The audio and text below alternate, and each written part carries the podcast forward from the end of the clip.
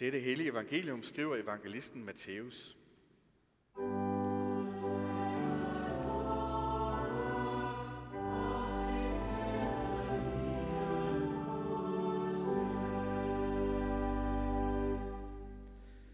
Jesus sagde, I har hørt, at det er sagt, du skal elske din næste og hade din fjende. Men jeg siger jer, elsk jeres fjender, og bed for dem, der forfølger jer, for at de må være jeres himmelske fars børn. For han lader sin sol stå op over onde og gode, og lader det regne over retfærdige og uretfærdige. Hvis I kun elsker dem, der elsker jer, hvad løn kan I så vente? Det gør tollerne også. Og hvis I kun hilser på jeres brødre, hvad særligt gør I så? Det gør hedningerne også. Så vær der fuldkommende, som jeres himmelske far er fuldkommen. Amen. I må gerne tage plads. Der er to skridt i dag. Første skridt, det er bed for dem. Og andet skridt, det er gå hen til dem og sige dag.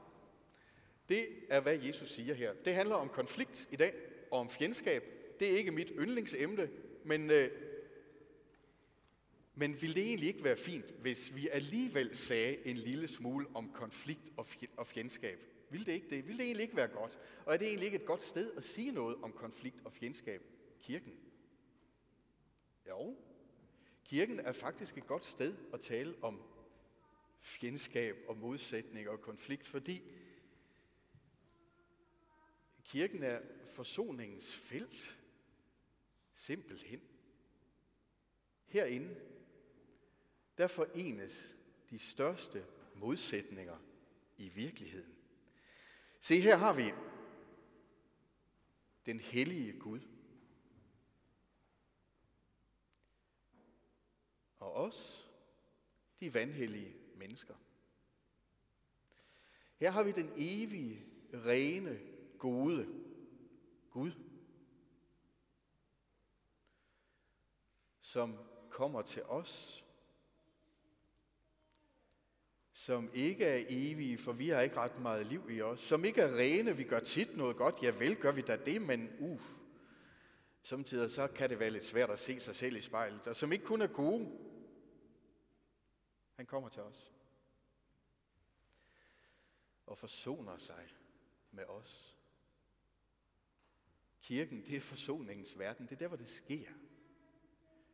Den evige, almægtige Gud kigger ned på jorden, og han kan godt se, at det, der foregår her, er godt nok ikke alt sammen noget af det, som han havde tænkt sig. Det er det virkelig ikke.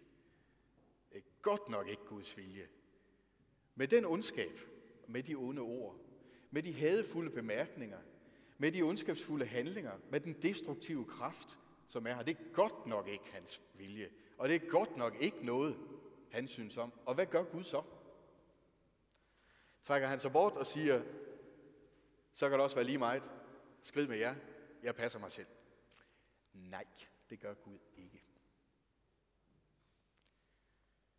Gud sender sin søn. Han kommer selv. Til dem, der vandrer som modstandere af ham. Ja, det er bare skal sige det sådan, ikke også? Men det er noget af sandheden også. Til dem, der ikke kun har lys, men også har mørke i sig. Til dem, der bestemt ikke kun tænker på andre, men altså ærligt talt tit først og fremmest tænker på sig selv. Til dem,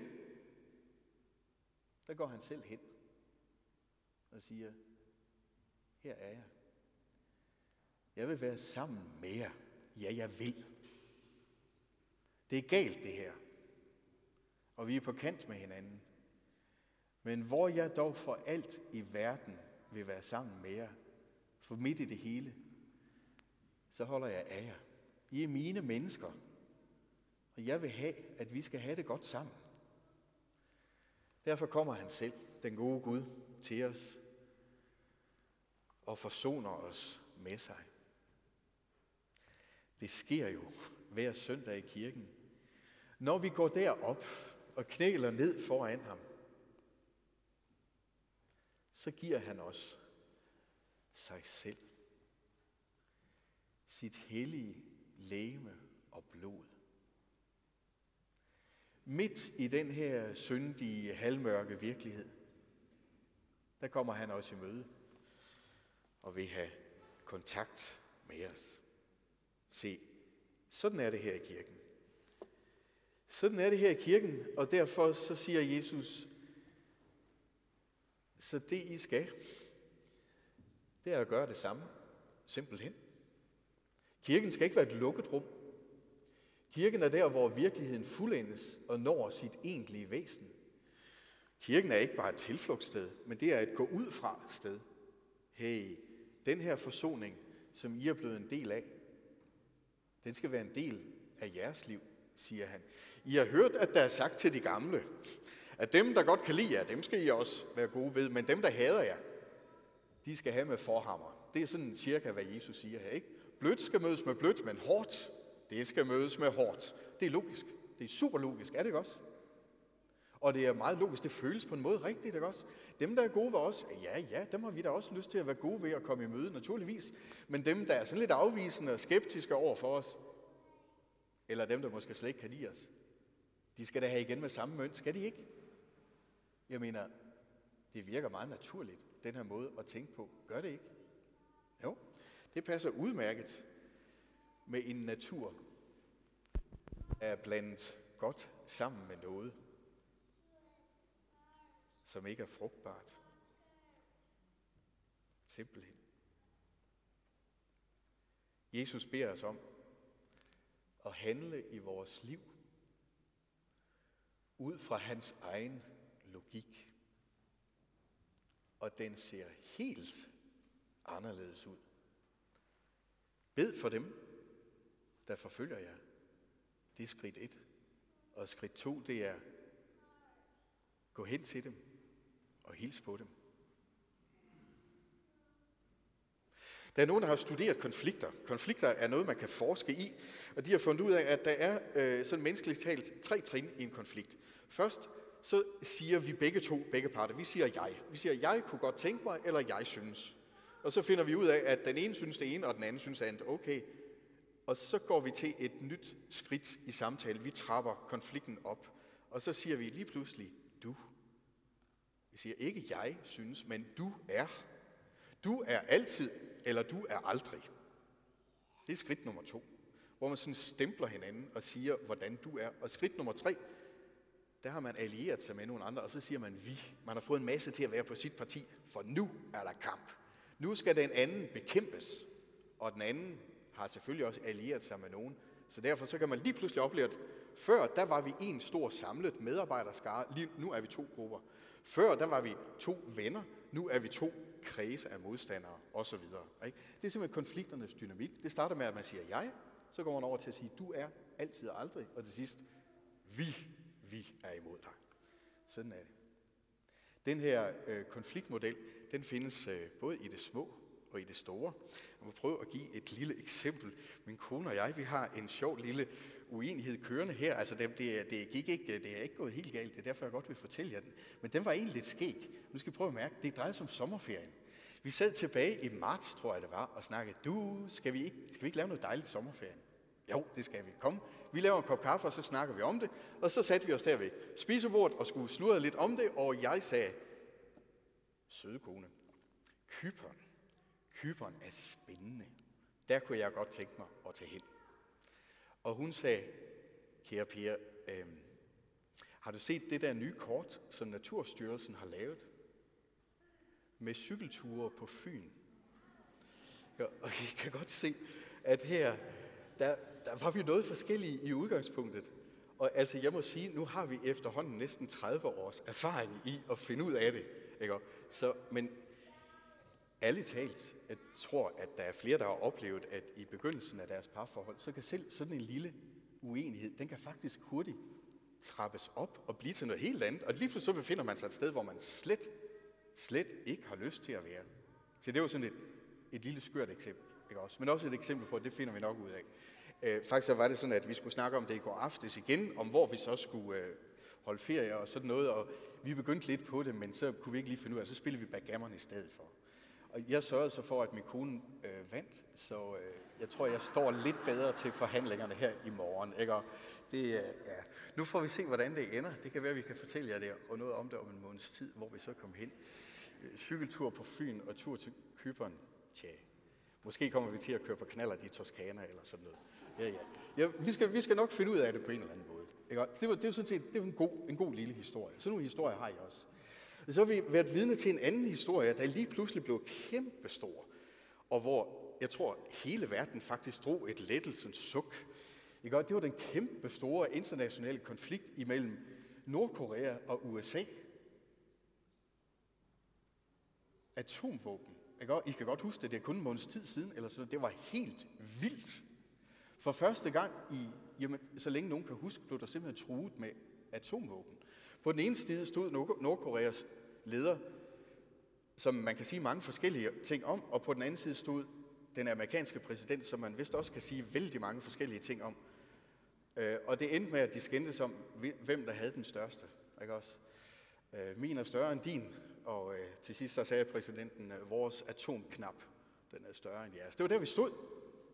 Og vi tænkte, ui, ui, ui, ui, ui, her er konflikten helt op på det højeste niveau. Åh Gud, tænkte man. Og hvad skete der så? Så skete der det, at præsidenten hoppede i et fly. Og så fløj han over til Singapore, og så sagde han, goddag. Yes. Og så sagde vi, nu er vi der. Okay, nu. Nu er vi der, hvor der kan starte en helt anden dynamik. Ikke også? En helt anden dynamik. Nu er det ikke to kæmpe store vi, der står over for hinanden og fortæller om, hvor nemt de kan ødelægge hinanden. Nu er det noget helt andet. Nu er det to mennesker, der mødes og siger goddag. Der har været lidt forskellige rapporter i pressen om det her møde bagefter, og nogen synes, at der ikke kom så vældig meget ud af det. Der kom ikke nogen dyre store traktater og så videre ud af det, men hey, jeg synes godt nok, her kom noget ud af det. For her mødtes de to ansigt til ansigt og sagde, dag, hvordan har du det?